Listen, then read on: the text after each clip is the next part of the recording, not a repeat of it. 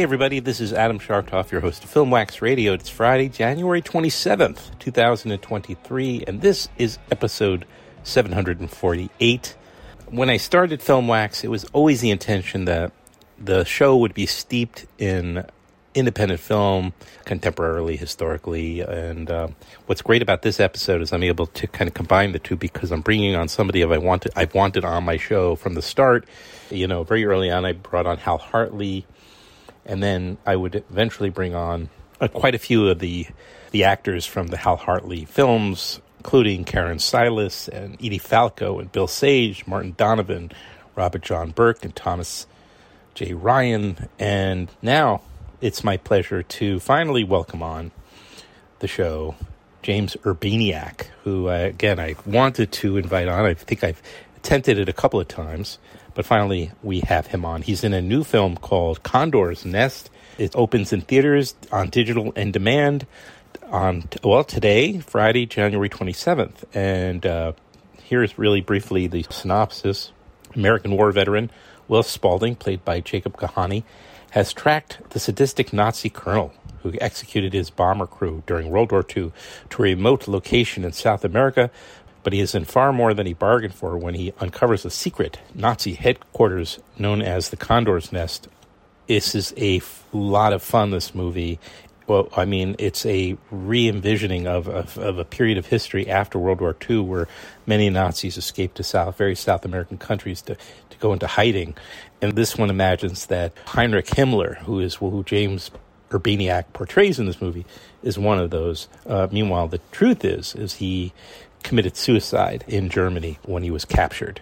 But this is, like I say, kind of an alternative history film, much in the way, let's say, that a uh, let's say a film by Quentin Tarantino might be, only on somewhat of a, a smaller scale. This is a really entertaining film, though. It's got a pretty good cast in it, I have to say. That includes Jacob Keohane, as I mentioned, in the lead, Al Pagano, Corinne Britti, James, also Jackson Rathbone, Jorge Garcia, and the great Bruce Davison, who I still hope to bring on, as well as Michael Ironside and Arnold Vosloo are in the cast. I, I, still hope to bring on Bruce Davison, and I asked James about working with Bruce, and um, it was fun because I feel like I'm a step closer, perhaps, to doing that. If you have a connection to Bruce Davison, by all means, reach out to me at adam at filmwax.com. Would love to do that. Of course, speaking of Hal Hartley, we talk a bit about Hal in this uh, conversation uh, because really Hal is responsible for, among other actors, putting James, you know, in film as he did for Edie Falco and, and a number of other actors that have been on this uh, show. So we are going now to my conversation with James Urbaniak. This is the one and the only segment for this episode. And just by way of reminder, every Friday I will be recording live on Radio Free Rhinecliff. A new episode will go out uh, if you want to tune in to get a preview, that's Fridays at 6 o'clock p.m. at radiofreerhinecliff.org. And then, of course, the episode will be uh, podcast. All right, here it is my conversation with the actor James Urbaniak right here at Filmwax Radio. Where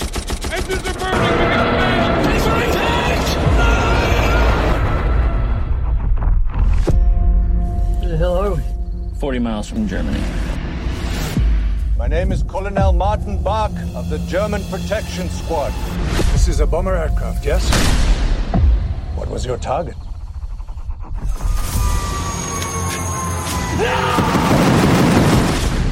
I spent 10 years destroying anything that got between me and Colonel Bach. Who are you looking for? An SS officer. Where is he? In a compound called the Condor's Nest. Don't shoot! They say the man who seeks revenge should dig two graves. Does your colonel deserve to die? Yes, he does. Lucky for you, I know how to fly a plane. Heinrich Himmler is dead. You're wrong. The real Himmler went into hiding, recruiting German veterans into an elite army of spies and guards across the continent. There is a Jewish agent and an American trying to get to the Condor's Nest.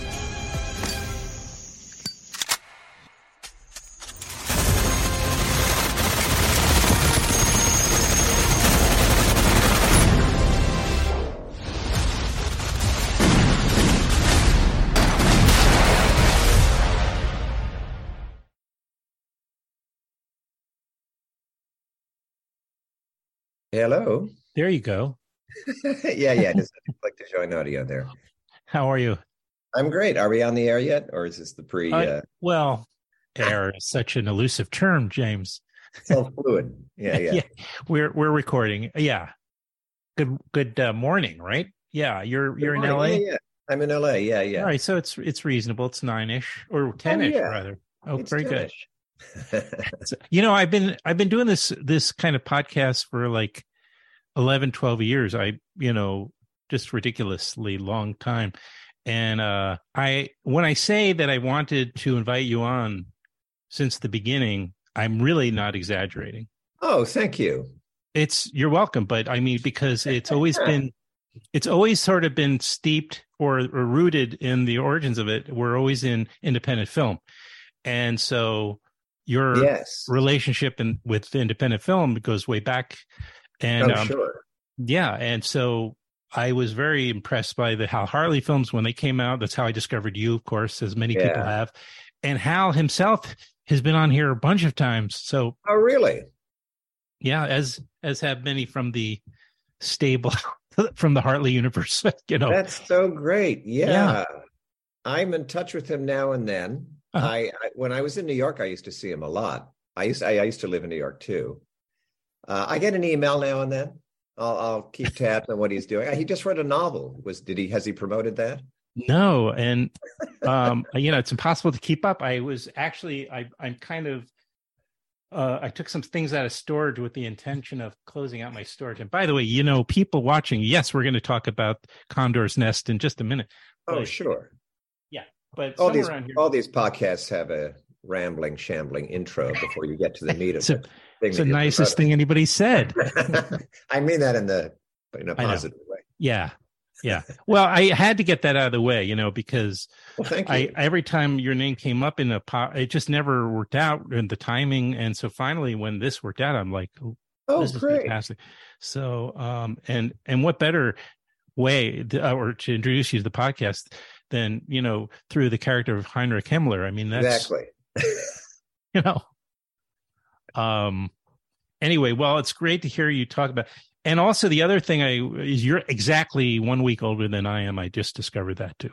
You were born uh, uh, September 10th, 1963? No, no, twenty fourth. 24th. Oh, uh, older, yes. Uh, Yeah. I'm not very good at math. Well, Um, neither am I. But I, but I, I did figure that go. one. Right. We are, do you, now let me ask you this. Do you identify as a boomer or a Gen Xer? This is a controversy. That's true. I'm glad you brought it up. I would say uh, I would like to say Gen Xer, but it's we're on the cusp of that, right? I mean, We're on the cusp. Uh, whoever whoever decides these things decided that Gen X begins in 65, I believe. Although there there there is a there are people who believe that it starts uh, in like 63. And of course, Douglas Coupland, who wrote the book Generation X, was born in 61. But my thing is, although I love Creedence Clearwater Revival, I have more of an emotional connection to Nirvana. And that for me is how you define it. well done.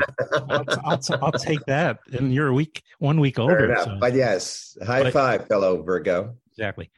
Uh, uh, I am a Libra. Oh, you are Libra. See, I don't know astrology either. You're learning all the things I'm not. I don't know anything about. Again, on the cusp, though, people will Yeah, say, but I, I just embrace the Libra. um, see, we don't even have to discuss Condor's Nest. Not that your publicist would be very happy about that, but um, no, no. This was. I am curious. This is like I, is a fictional kind of uh, of revenge uh story. Much you know, in this is a new genre that's been blossoming over the last years of since Tarantino came around. I Uh, suppose, but it's also kind of an old genre. Like I guess The Man in the True. Iron Castle is an old book, and there, you know, alternate history has been around for a while. I, you That's know, in literature certainly. right. Sure. Uh, and um, so so people, I do you. But I I guess here's my question: Do you do in the particular research for this particular role because it's tricky, right? You're on one hand, you'd probably want to do some research on Himmler Oh, yeah. character. On the other hand, you're playing him in a role or in a story that didn't really take place. Yes. Well, yeah, I read uh, I read a lot about him. The other thing uh, that was helpful is uh, the internet has audio of speeches he made. Oh my God, that's true. And the other great challenge, and part of the reason this was so interesting to me, is our director, Phil Blattenberger, wanted the people playing uh, the Nazis to speak German in the film, but the bulk of the actors are not German, and the bulk of the actors did not speak German. So I had a crash course in German, which I did you do that? Uh, just spending a little time every day uh, uh, with uh, a couple of language apps and really? there's a lot of helpful stuff online. Yeah. And basically, I had two months to prepare. And I basically taught myself conversational tourist German. And then it was just a matter of learning a few new words, understanding sentence structure. and uh, and then trying to get the accent right. And as it happens, um, I have a brother-in-law who is a German by birth. He lives at my sister uh, lives in Germany and is married to a German gentleman. And so I Skyped with him and he helped me with my pronunciation and accent. Once I, you know, once I got up to snuff a little bit. And then there was a very helpful actor uh, named Torsten Keller, who's a German uh, uh, national, who's in the cast. And he was very generous with his time when I was on set to also help me uh, speak that. But yeah, I read uh, a lot of biographical information about Himmler. I mean, the movie is sort of in the tradition of the boys from Brazil, uh, That's a post-war oh, right. story Yeah. where, uh, uh, based on, I mean, it is a fact that there were Nazis who fled to South America. Sure. Oh, yeah. Many. In this case, an American uh, soldier whose uh, team were uh, slaughtered uh, by a German general uh, during the war uh, hears through the grapevine that this general is hiding out in South America and he goes to seek revenge. And then he stumbles upon a conspiracy.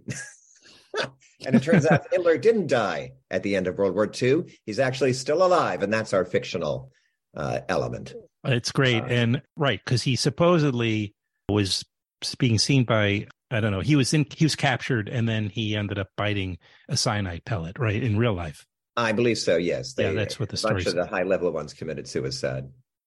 Right. In that, that particularly brave manner that they, They couldn't imagine was- a world without led by National Socialism. there you go. Uh, It's a good timing on this film, by the way. Oh, with the uh, with the, the the horrific resurgence of uh, and yeah, and ideas and, thoughts uh, in the in the Trump era. Yeah, yeah, and the and the sort of the this like toying with fascism again. You know, uh, there, let's there's two sides to this. No, let's I- not be so quick to judge.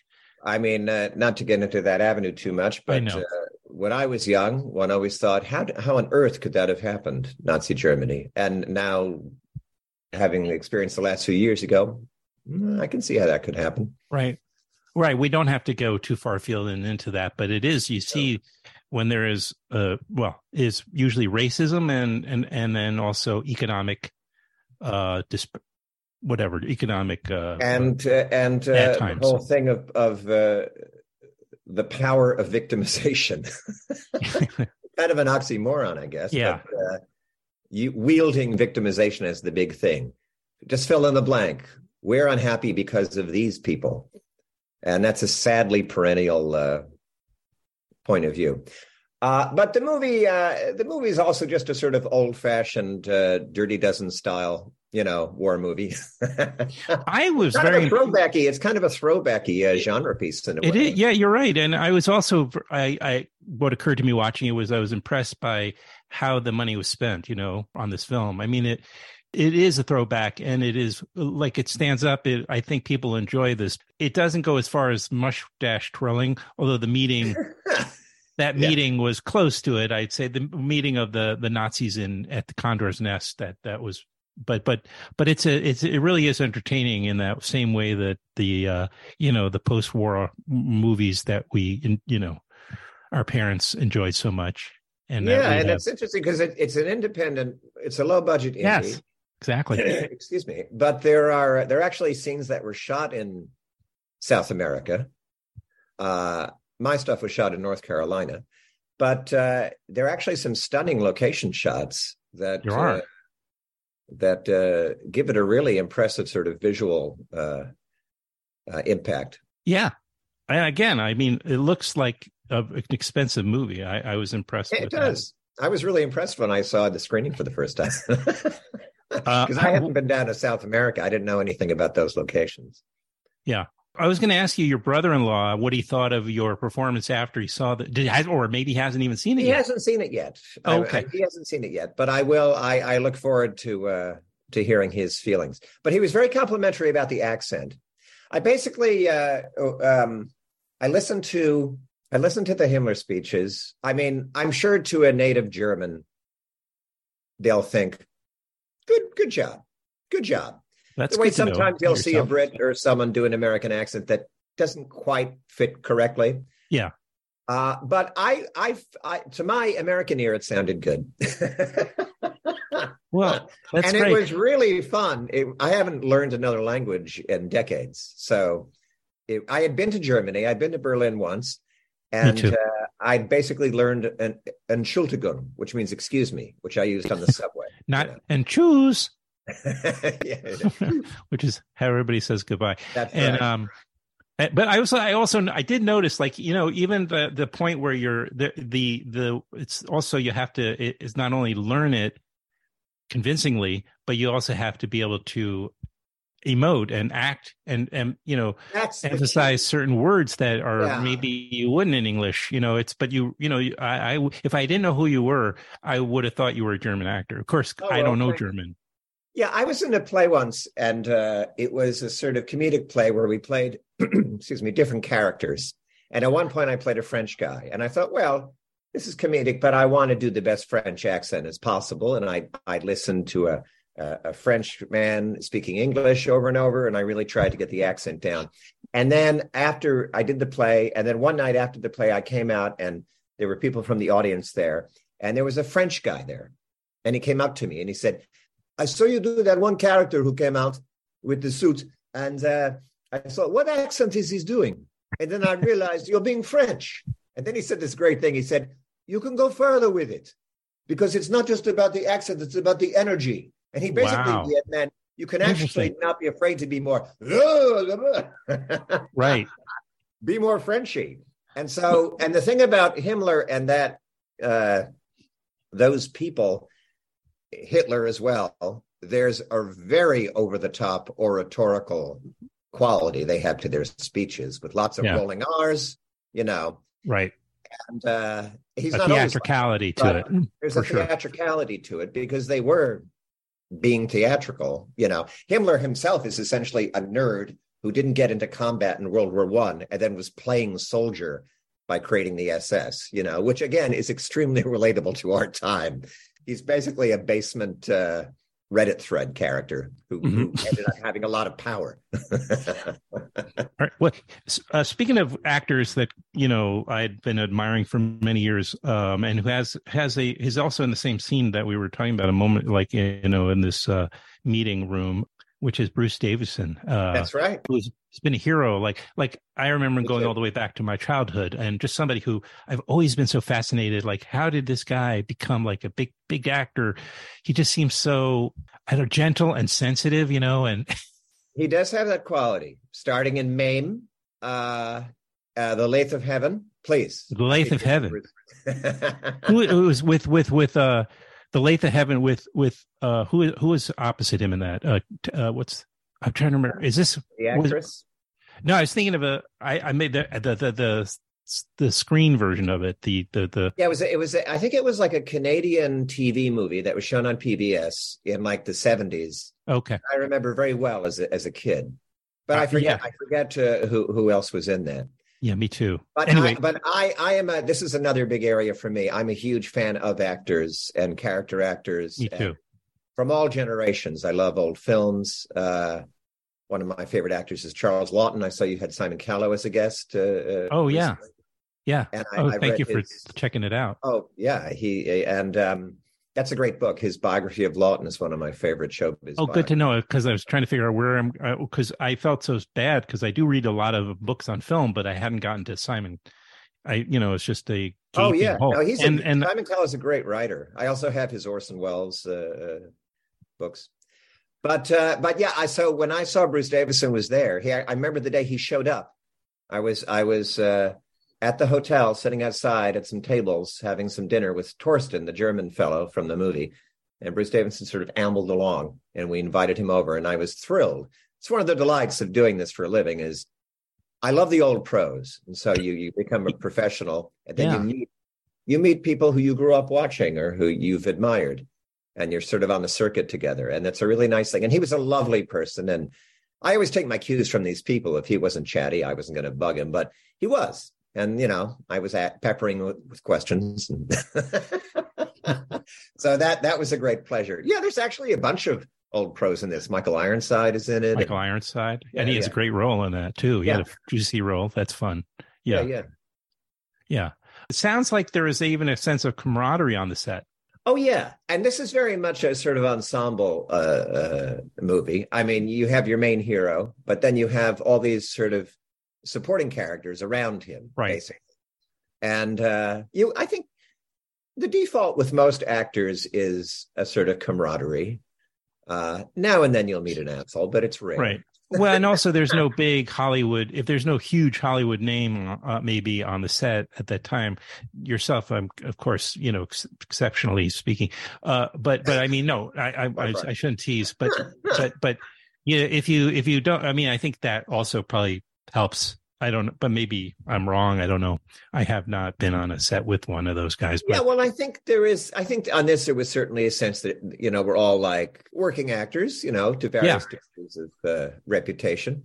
But uh, even s- I, but I've met some big timers who are, you know, who are very down to earth and pleasant. There's the Oh, I'm sure. there's an old thing that they, it's like an old director saying, which is treat treat the actor like a star and the star like an actor. You know, so give give your working character people the respect you would give Tom Cruise, and then treat Tom Cruise like he's a working character actor because he'll appreciate that. I I, I had so in, on. in uh, that sense, that means everyone's basically just trying to do the same thing, and in that sense, everyone's an equal. You know, Sure, it's for and it's all about the the project, right? It's all about making yeah, the serving serving the the serving the serving the director. serving the project. Yeah. And right, and the director. I had on uh Tom Cruise's cousin on just the other day. Yes, William Mapother. Oh, so you know him too. Okay. Oh So yeah, well I know I, I'm. Uh, this is my bread and butter. Yeah.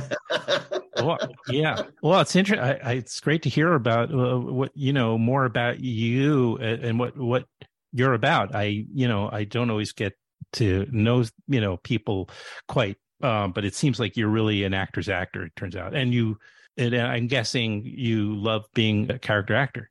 I do. I do. I mean, I, I, when I was, um, when I was around uh, 18, 19, I, uh, I was going to a community college in New Jersey and I met a guy my age, uh, our age, I should say. Yes, right. uh, uh, and this guy, uh, was into old movies. And I wasn't particularly into old movies. I loved the 1933 King Kong because they used to show it.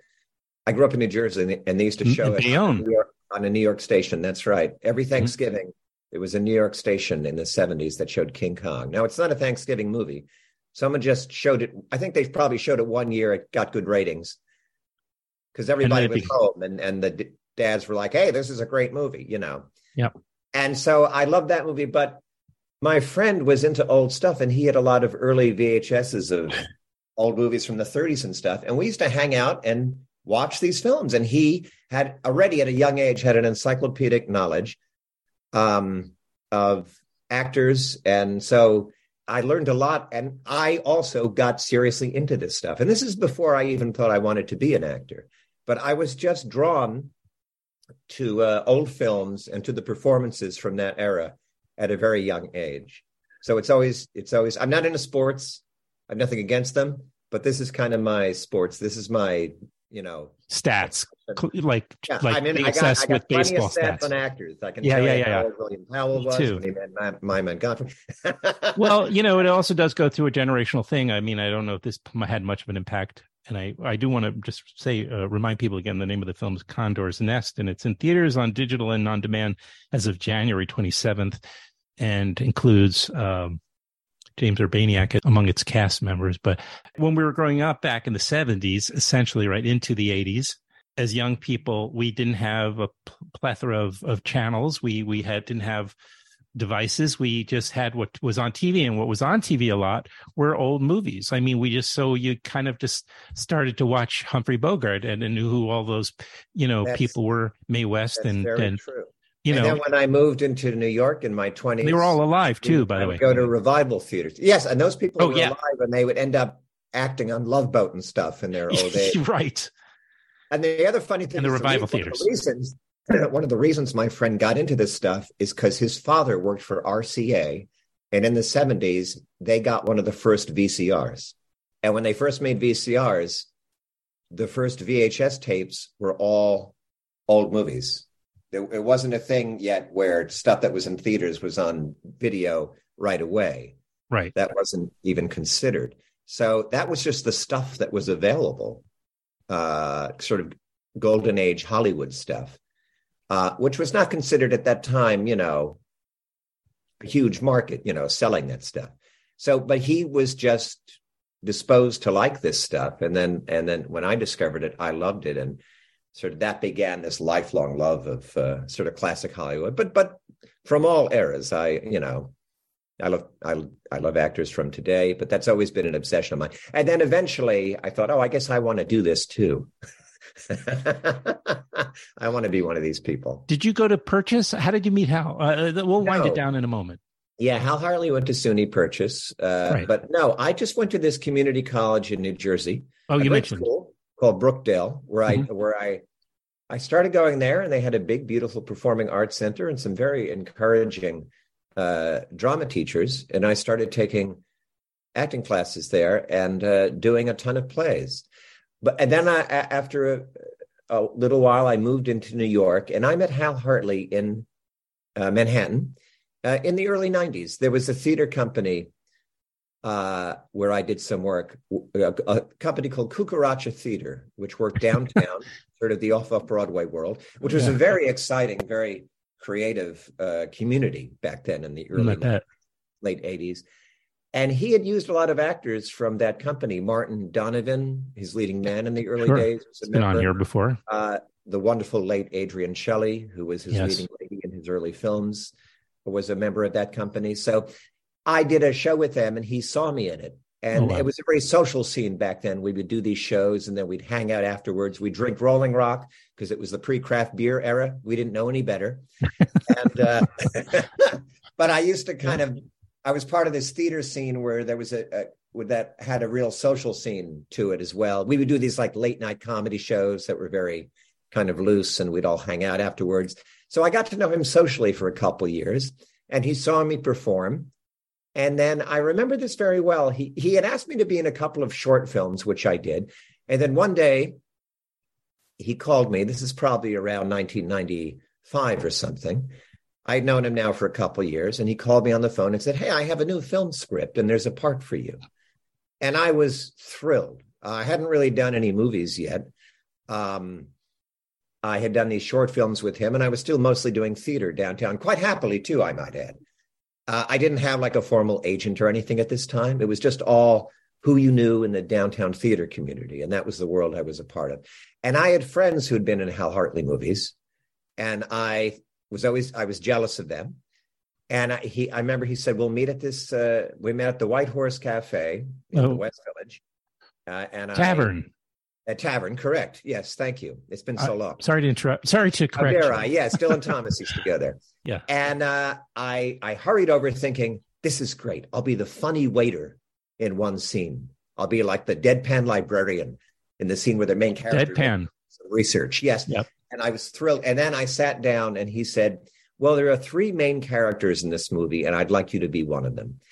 and then my head exploded, uh, like the Tim and Eric gif of Eric Wareheim's head exploding, and um, and then I read the script and it was fantastic. And he had basically offered me a lead role in a movie by a prominent independent director, and that is without question what kickstarted my career, making a living at this and doing film and TV. Uh, it all began with Hal, who and Simon Grim, the role. Yeah, and I doubt there. Are, I, I'm sure the bulk of your audience knows him, but for those who don't, he's a really brilliant independent film director uh, based in New York who's been making wonderful movies since the 90s, really on his own terms. He's just sort of always done his own thing and uh, has an audience for that. And uh, the other thing about him is that he's actually his films have a very distinct style. Yeah, we mentioned the word deadpan.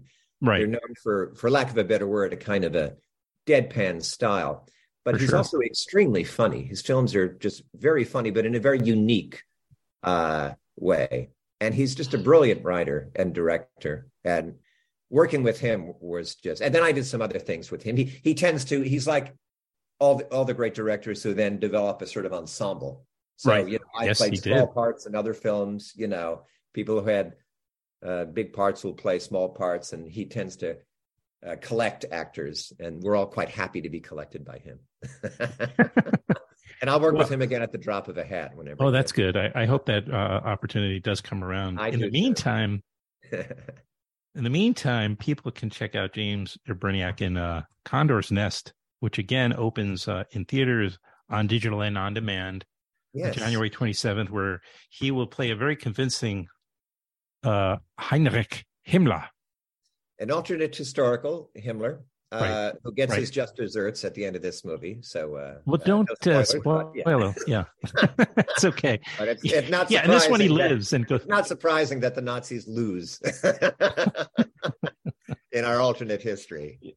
It does um, have a big open over the top kind of denouement, if you will, you know, outside yeah. after that scene, you know, uh, no, it's where really finally fun... the leading man is allowed to kind of do something really, you know, big and I mean, he's got the thankless role in the sense that, er, like, you know, everybody around him, you know, has stuff to really chew on to, you know, and and really use and have lots of great material. And he kind of is the straight guy.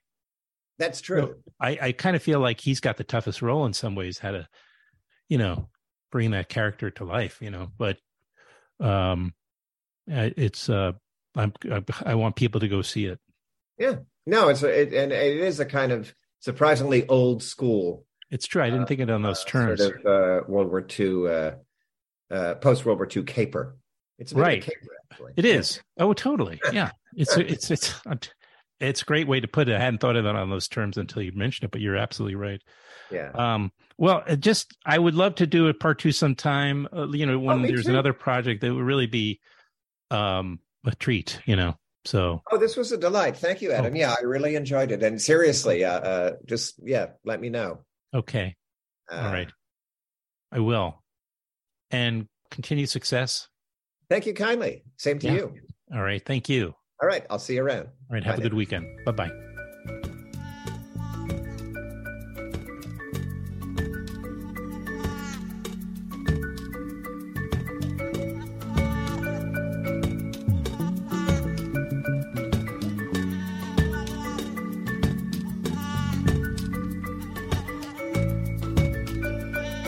For tuning in. Remember that we are on YouTube. You can see uh, lots of content that is only available on our YouTube channel by going to youtube.com slash filmwaxradio and engage with us on social media, including Facebook, Instagram, uh, and Twitter, I guess I should say, because that's about it.